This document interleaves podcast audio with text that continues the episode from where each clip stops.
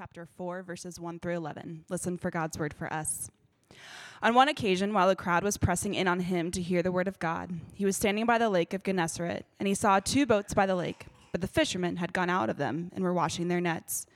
Getting into one of the boats, which was Simon's, he asked him to put out a little from the land. And he sat down and taught the people from the boat. And when he had finished speaking, he said to Simon, Put out into the deep and let down your nets for a catch. And Simon answered, Master, we toiled all night and took nothing, but at your word I will let down the nets. And when they had done this, they enclosed a large number of fish, and their nets were breaking. They signaled to their partners in the other boat to come and help them. And they came and filled both the boats so that they began to sink. But when Simon Peter saw it, he fell down at Jesus' knees, saying, Depart from me, for I am a sinful man, O Lord. For he and all who were with him were astonished at the catch of fish that they had taken. And so also were James and John, sons of Zebedee, who were partners with Simon. And Jesus said to Simon, Do not be afraid. From now on you will be catching men. And when they had brought their boats to the land, they left everything and followed him. This is the word of the Lord. You may be seated. Well, good morning. Good morning. If I haven't met you, my name's Gabe Coyle. I'm one of the pastors here. And last week, I was crazy sick. Um, so I got texts, emails um, from many of you. Thank you for your prayers, your encouragement. Um, they meant a whole lot. And on one such night uh, this last week, when I was basically going from sleeping incessantly in my bed to then transitioning to the couch where I just dazed out uh, and was completely worthless, on one such night, I couldn't fall asleep at all. And uh, that's just not like me. Um, I'm the kind of person, when, especially when I'm really healthy, I fall asleep instantly. Like, even before my head hits the pillow, my wife gets really frustrated at me and how quickly I fall asleep. But on this particular night, when I was sick of all things, I could not fall asleep. So I'm tossing and turning, not just for like minutes, but for hours. I so desperately wanted sleep. I never have this experience, so it was unduly frustrating for me. Um, so at one point, finally at midnight, something had to change. So I like, you know, turned to Allie and I said, "Hey, sweetie, I'm gonna get up. I just cannot fall asleep. To which she says, out of a dead sleep, you know, well, maybe God wants you to pray for someone. Oh, okay. Like, listen, like that was not, like, out of all the all the framework, like what what what should I do? How do I like that didn't even it didn't even come into my mind at all. What does God want from me in this moment? Like that was not what I was thinking. And it, hear me, I mean, we all know this. In the everyday frustrations and just the normal flow of life, how easy is it for us to be consumed with what we want from others, from life, from God, such that our desires become the very center of how we navigate our life? When do we ask, what does God want? And so I want to ask that question of us this morning What does Jesus want from you? It's a pretty weighty question. How would you answer that? And this is really important because how you answer this question gives a window into what you think is at the center of all of this. What does Jesus want from you? Now, the beauty of this question is that we don't have to sit in mystery. Actually, when you go to the gospel accounts and you look at story after story after story of people who knew Jesus best, who walked with Jesus, we come to have a pretty good, clear response or answer as to how Jesus would answer this question. And here it is Jesus wants you to follow him today. Wherever he leads, he wants you to follow. He wants us to follow him. Now, pretty basic, right? Like, in one sense, you're sitting there saying, hey, if you've been in church for a long time, you're thinking, Gabe, that's 101, that's elementary. Here's what's so important to understand some of the greatest truths around the Christian faith should be understandable by an eight year old, and a seven year old, and a six year old. And it's not like we move on to bigger and better things as adults. We just get better as adults justifying not listening to those things.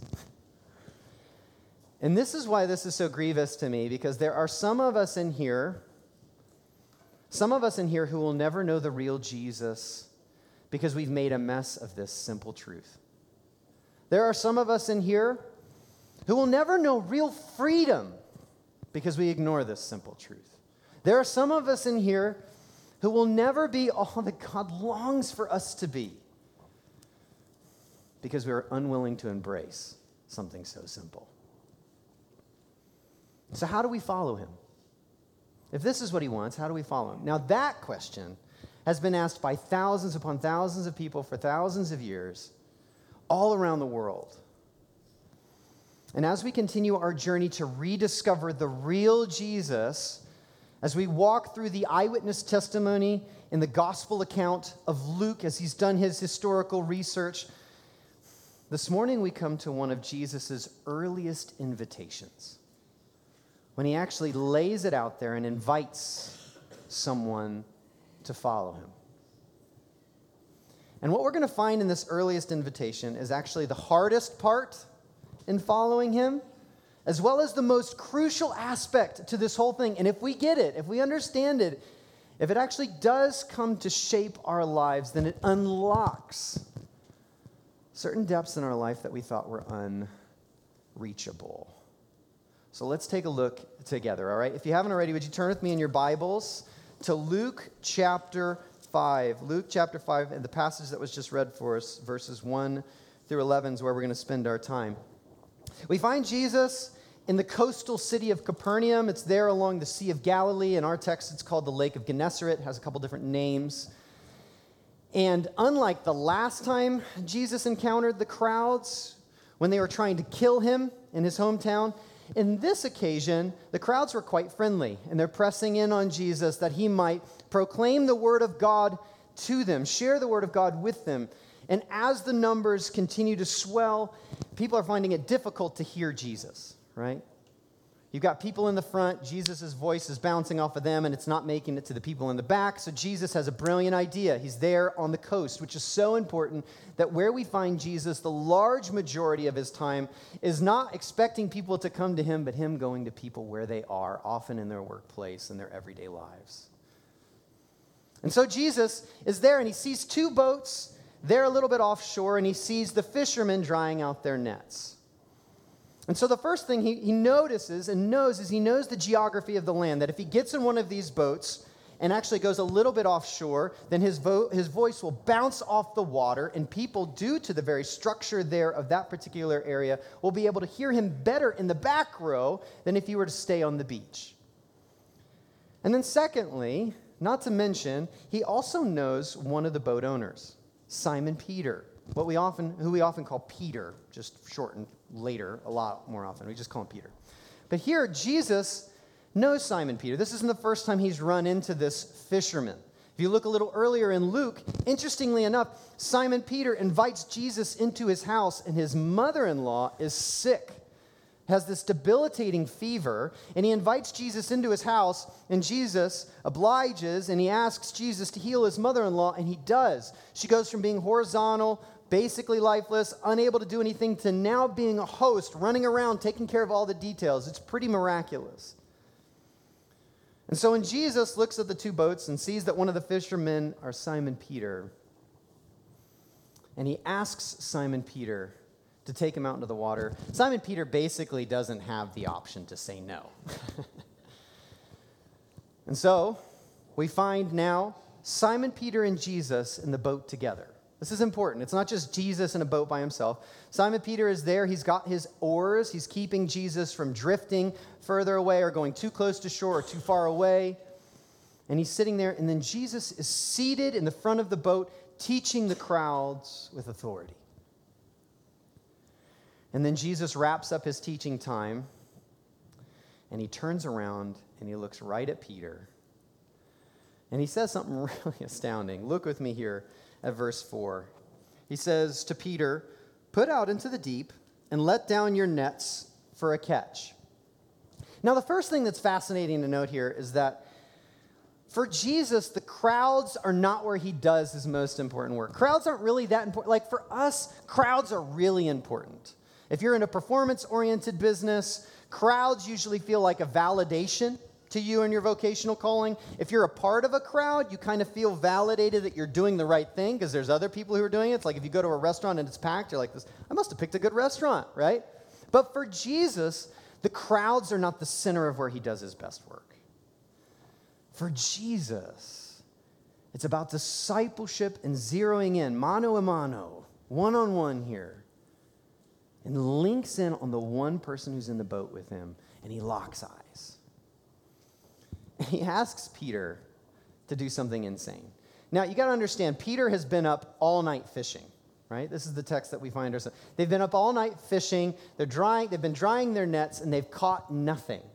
And Peter, he's a professional fisherman. He's been doing this for a little while. He knows what he's doing. And then you get this fancy pantsy little rabbi who's come from Nazareth. Sure, he can heal some people, but this is my domain, fishing.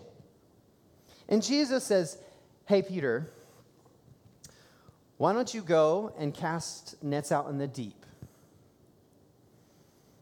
And I love Simon Peter's response. It's actually, the more you study it, the more astounding it is to me. He says in verse 5 Master, we toiled all night and took nothing. But at your word, I will let down the nets. Let me expand this a little bit, okay, as to what Peter's saying. Peter is saying, Master, okay, this is a statement of authority. It's not just teacher, it's master, it's chief, it's the one who is in charge, master. You know, I, I'm a professional fisherman. We had crews out here all last night. We're doing exactly what you told us to do. And here's the deal I know when to fish and where to fish. It's much better to catch fish at night, okay? And it's much better to actually be engaged in the shallows, not the deep. We're not stupid, Jesus. We didn't catch anything all night, but now you're basically saying, okay, go out again, do the same thing again, but expect different results. Fine. we'll do it. This doesn't make sense. It doesn't jive with my experience and where I just was, but because of who you are, I'll do it. And what's the response? Peter gets in there with, the, with a couple of his crew and they cast the nets. And, and the number of fish is so great that the nets start breaking. So then he calls out the second boat and he's like, hey guys, we've got quite a bit going on here. Can you give me a hand? So then both boats are full, pulling in fish, and there's so many fish that both boats begin to sink. Now you got to understand, this is kind of like in that particular culture and time period, in that particular vocation, that's like winning the lottery. This is a ton of wealth. This changes your life. This opens up opportunities. This changes the trajectory for your family. Not only do they have this extraordinary bounty of fish, but they've kind of unlocked something really unique as to where this might be. And maybe they could do this day after day after day. This changes the game. And they're astounded at this. But even more than the catch, is you see Peter look out at Jesus, this penniless rabbi. He knows how to do this. He knows how to find an extraordinary wealth of fish and he's giving it away. Like he's not chasing after this. He's not trying to now change his life and saying, okay, now you're going to give, you know, a good 50% of that back to my ministry. No, it seems like Jesus has the capacity for extraordinary wealth, has an inroad to a really unique opportunity, and he just gives it away. And Peter, there's something about this Jesus. He sees him. He sees another side of Jesus, the depth of who he is, with all of his power, but also the ability to not chase after wealth. And he's, he's astounded. And it changes everything. But I'm getting ahead of myself just a little bit because here's, here's what I want us to do I want us to look at first what's so crucial to this following Jesus business. Here's the first thing when it comes to following Jesus, what we come to see here in this little pericope, this little story, this moment in time, is that following Jesus is not mastering Jesus. Okay? It's not it's not like memorizing a bunch of Jesus' teachings, figuring out Jesus' is Enneagram and Myers Briggs, and taking a master class on Jesus, and like having all the facts such that if somebody gave you a quiz, you're ready to name it all. Like that, listen, study is important. Knowing about Jesus is good, but it's not the summation of what it means to follow Jesus. If you want to do an interesting study for this fact, would be to look at the word crowd across the gospel account of Luke. Notice how the crowds are used, how they're described. Sometimes the crowds are for Jesus, sometimes they're against Jesus, sometimes they're curious. But here's what's so crucial on how Luke is presenting this the crowds are never where following Jesus happens. The crowds are not where following Jesus happens. You see, the crowd, the crowd's full of fans. The crowd is full of fans, people like Chiefs fans who love a lot, you know, a lot of hype and energy and good feels when we're doing really great. We love being a part of a winning team. There's something that's exciting about that. The crowd is full of fans. The crowd is also full of the intrigued. I mean, Jesus is brilliant, and some of his ideas and how he shares can unlock just these ideas and where we can go and mentally be stimulated and better understand the world. The crowd's also full of the angry, though, where we see people who are seeking to pick Jesus and his teachings apart. The crowd is made up of so many different people, but listen, the crowd is not where people follow Jesus. Because following Jesus is not mastering him. It's something much deeper. You see, if you want to follow Jesus, if you want to be his disciple, if you want to know the real Jesus, it's not by mastering him. You see, following Jesus instead is being mastered by him.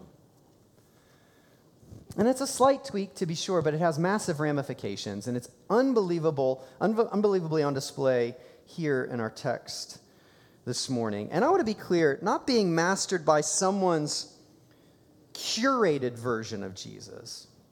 Not just a nice artistic version or some scholar's pursuit in the historical Jesus. No, the real Jesus, as displayed by those who knew Jesus best, who sought to record their experiences with Jesus so that we could actually have access to who he is in history and over history. This is unbelievably important. To be mastered by someone. And this is really this is really hard for our culture, for you and for me, as 21st century modern Americans and Kansas Cityans. Here's why. We are enculturated, we are told that how we find our truest selves, our deepest delight, is to chase our desires at the cost of all others, to chase our goals, what we feel is right. Our emotions are told to be our master, no one else. And here's the deal to actually invite someone to challenge what we feel and what we think and say that you have more authority than my own internal desires isn't just weird in our culture, it's communicated as unjust. It's wrong, it's evil. Anyone who would squelch what you feel or challenge what you feel is evil. But not so with Jesus, so he displays. Following Jesus means being mastered by him and saying, You have the final authority. Or, in the words of Peter later, when Jesus says, Are you going to leave too? And Peter says, Where else are we going to go and find the words of life?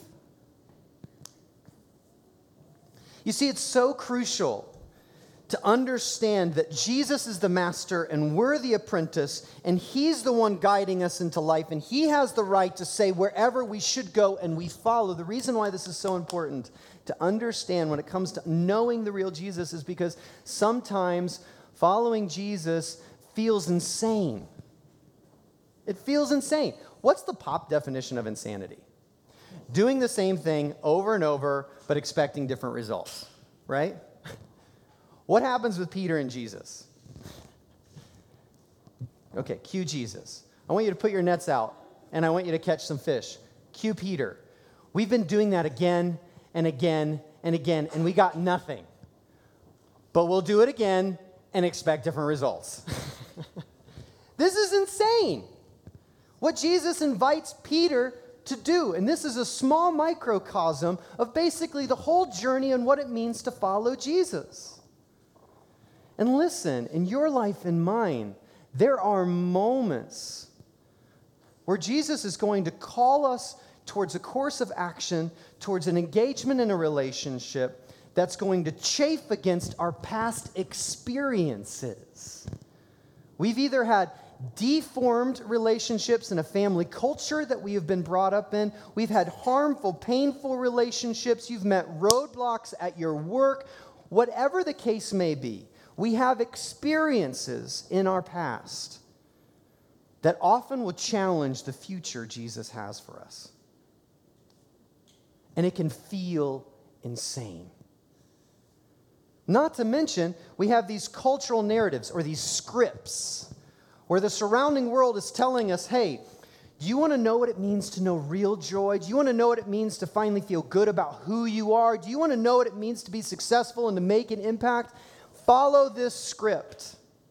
And there are all kinds of scripts. And Jesus is saying that script needs to submit to my script.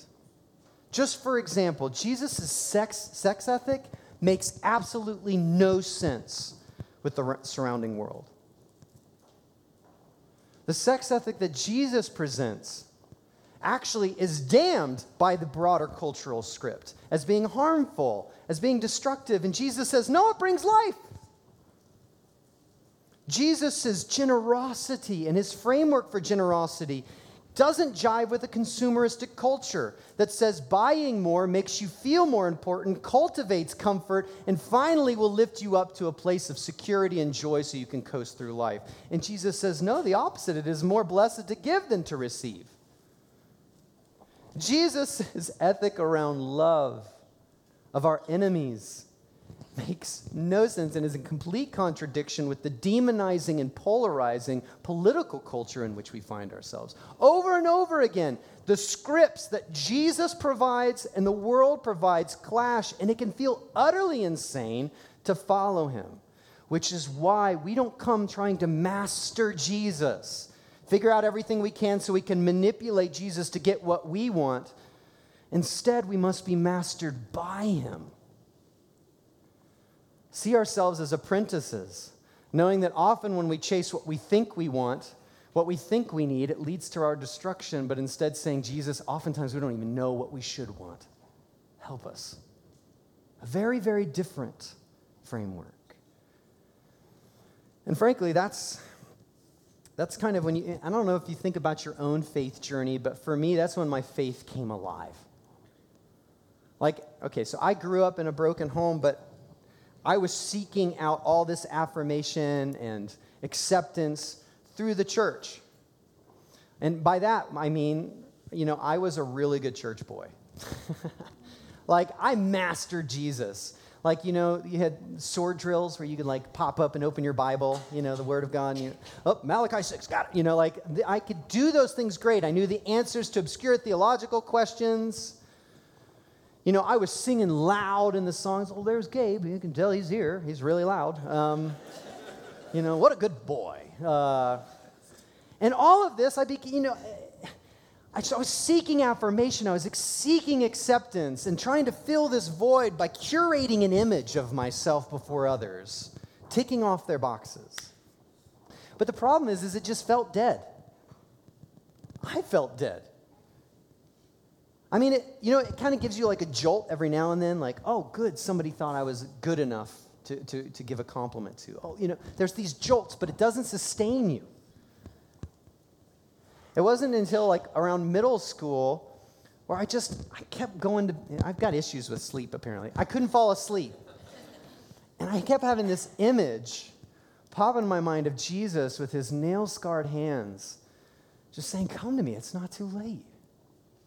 I was like, I know everything about you. Yeah, yeah, yeah. You know everything, but come to me. Until eventually, I just got out of my bed, I got down on my knees, and I didn't pray, I believe. End of prayer. What I prayed was, I surrender. I believe that Jesus, you're the Son of God, fully God, yeah, that you died for my sins, you've paid for that, you rose again, and you, you give power through the Holy Spirit to those who are following you. But my life, all of, I, all of who I am, it's yours. I'm done trying to I'm trying to just manipulate everything. I just want to be yours. Whatever that means, take me there. And that's when I started following Jesus. And that's when he started pouring his life into me. You see, one of the greatest paradoxes is that in mastering, being mastered by Jesus, we find some of the greatest and richest of lives to lead. You know, Jesus does this over and over again. He uses these different metaphors, right? He take up your cross and follow me. Those who lose their life will find it. Enter my yoke and you'll find rest. It's these, this language of submission that breeds life. And even here, we find being mastered by Him in a way that sometimes even feels insane. And then we find an unlocking of something deep and rich. And this is what I want to see because this is, I want to, I want to talk about because here in this passage, we see at least three pretty massive effects that begin to take root in Peter's life. When he lets Jesus master him, when he lets Jesus have the final say, even though it feels insane. And here's the first one. Here's the first one. The first effect that we begin to experience is this deeper intimacy with Jesus. You see, when Peter when Peter says, I know this doesn't make any sense, I know you're the master, but I'm still going to do it because of who you are. It doesn't make sense to me, but I'm going to do it because he gets a glimpse of who Jesus is that he would have never seen had he not obeyed. He gets a window into who Jesus is and what he's capable of. If, if he would have not obeyed, he would never got that window into who Jesus was, and he got a deeper window into himself. You see, we don't get just a glimpse of who Jesus is when we begin to really follow him. We begin to understand ourselves more deeply. This is the first time the word sinner is used in Luke's gospel, and it comes in the face of obedience and trust. And, and Peter, he's, he sees Jesus for who he is, and he begins to see who he is more deeply. And what does he say? When you jump down to verse 8, he says, Depart from me, for I am a sinful man, O Lord. He sees Jesus, and then he sees himself. Have you ever like um, put on what you thought was a white T-shirt, and then you stand next to somebody who's like just bought a white T-shirt? that was like my high school choir experience. Like you get up in there and you're like, oh my goodness, uh, this is like yellow. Um, like all you want to do, like when you finally stand up next to someone who has like a brilliant white shirt, is you just want to hide. And that's what Peter experiences. He sees himself next to the God man and who he is. And like Isaiah 6, he's like, he's blown away, like the prophets of old, he's blown away by ama- how amazing God is. And he wants to hide because of his shame and his brokenness. And what's so important to notice here is how Jesus responds to that. That's actually a really normal reaction, and we can't say, oh, you know, you experience shame in the face of Jesus you, have missed it. No, no, no, no. We will because he's extraordinary and we are broken. But what Jesus does is even more astounding. When you get to verse 10, what does Jesus say? Do not be afraid. He meets Peter in his brokenness and his shame. And he creates space and he invites him in closer. He makes forgiveness and cleansing available. And instead of now relegating him to the crowds, he invites him into deeper intimacy. You see, this language of following isn't like looking at a topic from afar and, di- and dissecting it without cost. Following is this intimate, shoulder to shoulder experience that Jesus longs for us to know. And the more, listen, the more you let Jesus master you and you become his apprentice, apprentice, here's what you see you see yourself in your brokenness and you see him in his beauty, but what you come to know and it begins to settle deeper in your heart is just how much Jesus wants you and loves you.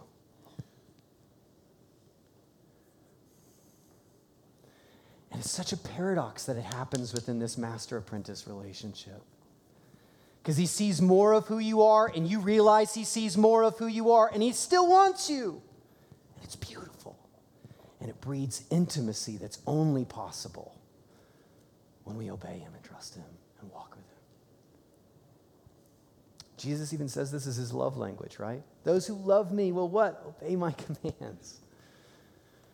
So, number one, intimacy. And then out of this intimacy comes number two, freedom. Freedom.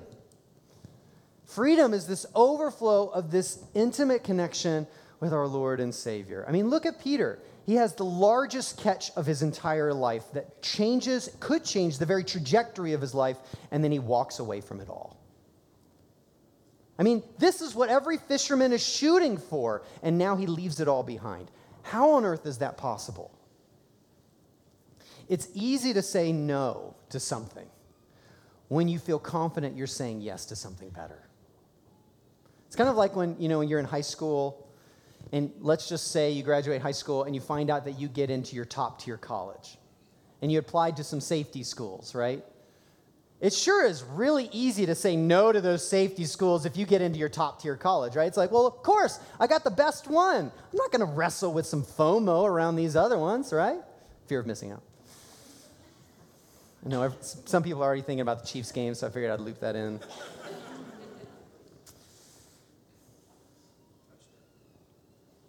You see, with Jesus, what, he comes what we come to understand deeply in the midst of this is that devotion always precedes self sustained or uh, sustained self denial. When it comes to walking with Him, we become so committed to the Master and we see Him in His brilliance and His beauty that saying no to lesser things becomes easier. It's not that it ever becomes completely easy, but it becomes easier because we know who we're saying yes to. Now, a couple quick caveats in light of this, just because this text has been abused quite a bit um, throughout the history of the church. And here's the first thing this freedom that Jesus brings and the call to follow him does not mean that you have to leave your occupation to somehow engage in the most robust of apprenticeships and masters with Jesus. That's not what this means at all. Often, Jesus will tell people to stay exactly where they are in order to follow him. And that doesn't stop the intimacy. You don't have to somehow enter into nonprofit or pastoral work in order to know the richest of intimacy with Jesus. It's true for Peter because it's unique to his vocational calling. But that is now not the only way to experience the most richest of intimacies. No, he can be working through your current occupation and meeting you there and walking with him in your space of work. That's the first caveat. The second is that you don't have to leave your cultural heritage to follow Jesus. You see, when, when we start following Jesus, it does, we don't become these whitewashed tombs that have no cultural history, no racial situatedness, no gender realities, this just this whitewashed vanilla experience. No, that's not what it means to follow Jesus. Our primary identity is definitely in Him, but these secondary identities actually bring richness to the diversity and how He's gifted you, situated you to carry out His kingdom work. A really good book um, I'd recommend is Confronting Christianity 12 Hard Questions for the World's Largest Religion. It was uh, one of Christianity Today's top um, books for 2020. And Rebecca McLaughlin, um, she tells the story of Praveen Sethupathy. Um, he is a geneticist, a genetics professor at Cornell University. You know, so some small no name college you probably never heard of. Um, really brilliant guy, really brilliant guy, geneticist um, uh, professor at uh, Cornell University. And while he was a freshman at Cornell studying genetics, um, he started asking himself questions around what he actually believed as a Hindu. And so he began to look at the religious texts of the Hindu faith and began to dive deeper and, and wrestle through some of the main ideology. And, and, and then, as a good scientist, he started reading books from other major religions, which of course included Christianity and the gospel accounts around Jesus. Eventually, as he was doing his research, he became more compelled by the Jesus of Nazareth in this extraordinary power reversal that someone who is the creator became human and then he dies for people. He became unbelievably compelled that he became a Christian because this was so different than the hero of Hinduism, Krishna. Very different. And so he became a Christian, and his family freaked out. Rightfully so. And they said, Well, does that mean, Praveen, that you're going to now take on you know, a white Western name like John or Peter or something like that? Are you going to leave your family? Are you now no longer going to engage in any of the cultural practices of Hinduism? And he's like, No, no, no, no, no. Christianity, Jesus challenges every culture in some degree. But he says, I can still be Indian. I can still be a genetics professor. I can still be Praveen and follow Jesus because he brings me freedom where I am for his purposes. You see, extremely important to understand what it means and what Jesus actually does when we do submit to him as master over our lives. And it's out of this intimacy and out of this freedom when it begins to bubble up. What it, often when we get freedom, we think of it as boundlessness, this opportunity to do whatever we wish. But actually, what Jesus does when he gives us this freedom is he gives us, number three, an untold purpose, an extraordinary purpose in the midst of this freedom. You see, Jesus, he invites us to a deep vocational richness, no matter our occupation for the impact of the world for his glory and our good. And you see this here in verse 10. He comes to Peter and he says, From now on, you will be catching men. In the same way, Peter, that I caught you, Jesus says, you're going to be doing this with others. And you and I have been invited into an extraordinary opportunity that wherever we are, we can now have this opportunity to be this compassionate presence that reaches out and points people to the freedom and the intimacy we can have in Jesus. I want you to think about just for a second who are some of the most attractive people in your life? so, what I don't mean, what I'm not saying, I mean, I'm talking about the people that you just love spending time with. Like you move heaven and earth just to hear them talk, to kind of catch up with them on life. What makes them so attractive? It's more than physical beauty. It's more than, you know, their status. It's more than what they've accomplished. There's something deep, right? Even when I think about the people in my life, it's something deep within who they are. That when I'm with them, it's this rich experience.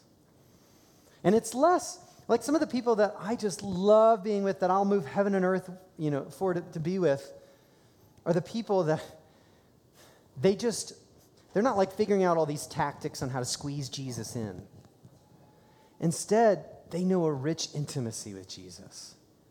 They just kind of exude a freedom about them where they're not like every conversation trying to prove their existence to me. They listen well, they look for ways to encourage, and it just naturally gets to Jesus because he's at the center of their life. And that becomes so attractive. And it's not something that they do, it's someone they've become. And that's what Jesus wants to do. This is why Jesus is unwilling to just be mastered. Because what we want or what we think we need oftentimes leads to our destruction. And Jesus doesn't want to just give us what we want, He wants to make us into a different kind of person who can actually want what's good for us and become a catalyst out of intimacy with Him and the freedom we experience in life to actually carry out His good purposes in the world. This is why being mastered by Him is such an extraordinary invitation. So, with that being said, let me ask you this morning what's that next step you need to take in following Jesus? Where in your life do you need to tell Jesus, I will, today? It may feel insane. It actually may feel like something you've been doing for a while and you're getting exhausted. Here's what's so important look at Peter's life. This isn't like a one and done reality for him. The rest of his journey with Jesus is him learning this lesson over and over again. He had every right to say, I'm exhausted. I'm tired, Jesus. I've been fishing all night. Use someone else. We come so easily with excuses. And listen, every single one of us in here has something. Something that feels insane, that feels like Jesus is calling us to, and we've said no because we're really arrogant and think we know better than Jesus. And listen, it's going to stifle that intimacy, it's going to stifle your freedom, it's going to decrease your purpose. The way to know this to the full is to step into the insane with Him. For example, I was uh, a couple weeks ago um, okay, so I'm a pastor, and I kind of overdo it with my kids. Not a surprise, maybe to some of you who know me. And you know, I was, it was one morning we were um, walking through Tim and Kathy Keller's New City Catechism with our kids. What is your only hope in life and death? You know, these questions and responses with our kids. And we're also working on Psalm 23, this beautiful picture of the Lord as our shepherd, right? Until finally, my son Israel, he's just so blunt. He goes, Dad, can we just not talk about God right now?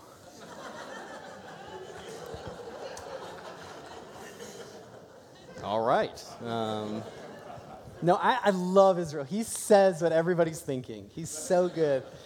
I was like, no, no, no, yeah, cool, cool, son, it's all right, yeah. Um, so I went for like a run, and you know, I, what I love about my son Israel is he just never takes anything at face value. Like he'll dive deep, or he'll just mull over it for a long time before he really makes it, you know, concerted, like a real clear decision for him.